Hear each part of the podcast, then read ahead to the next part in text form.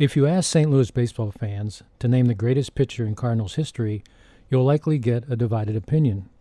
Most will tell you it was Bob Gibson, but those who prefer the legend to the man will tell you it was Dizzy Dean.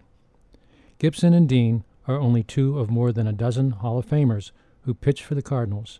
Several, however, including baseball immortals Cy Young and Grover Cleveland Alexander, pitched for only a brief time in St. Louis. Steve Carlton and Bruce Sutter had outstanding seasons with the Cardinals, but were Cy Young Award winners with other teams. Only Hall of Famers Gibson and knuckleballer Jesse Pop Haines spent their entire careers in St. Louis. Three of the greatest pitchers in baseball history pitched for a St. Louis team, but never wore a Cardinals uniform. They pitched, however briefly, for the St. Louis Browns. After helping Connie Mack's Philadelphia Athletics win six American League pennants and three World Series, Eddie Plank finished his career with the Browns. The eccentric, fire engine chasing Rube Waddell, who led the American League in strikeouts for six consecutive seasons, also finished out his career with the Browns. Just before the struggling Browns left town after the 1953 season to become the Baltimore Orioles, St. Louis fans had the opportunity to watch arguably the most entertaining pitcher in baseball history and one of baseball's greatest. When Bill Veeck was owner of the Cleveland Indians, he signed 42 year old Negro League legend Satchel Paige to a major league contract.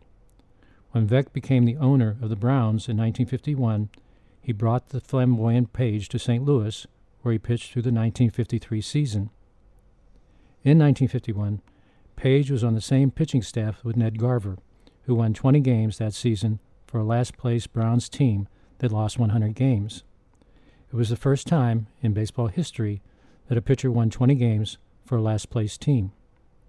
It was the same year that Murry Dickson, a former Cardinals pitcher, won 20 games for a Pirates team that lost 90 games and would have finished in last place if it hadn't been for a Chicago Cubs team that lost 92 games in 1951. In 1951, I was a 12 year old pitcher for a Little League team on Pittsburgh's South Side. There were all star fireballers like Bob Feller for me to idolize, but I chose Ned Garver and Murry Dickson as my heroes.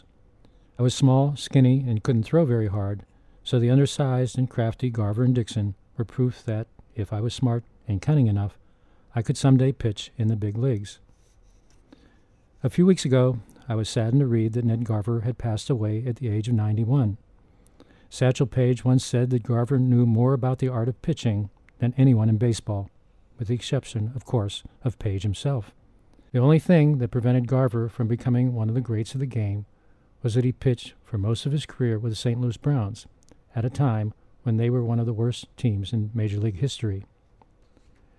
Back in my Little League days, I didn't mind that Garver pitched for the lowly Browns because my hometown Pittsburgh Pirates were also one of the worst teams in baseball history. Garver actually claimed that he didn't mind pitching for the Browns and enjoyed his years in St. Louis. He once told an interviewer that all of his vehicles had St. Louis Browns stickers on them. One of the things that my wife Anita likes about baseball is that players come in all shapes and sizes. Though she dated a few home run hitters, she's always had a soft spot for the little guys.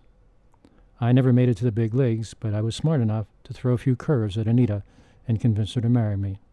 This is Pete Peterson for Reading Baseball.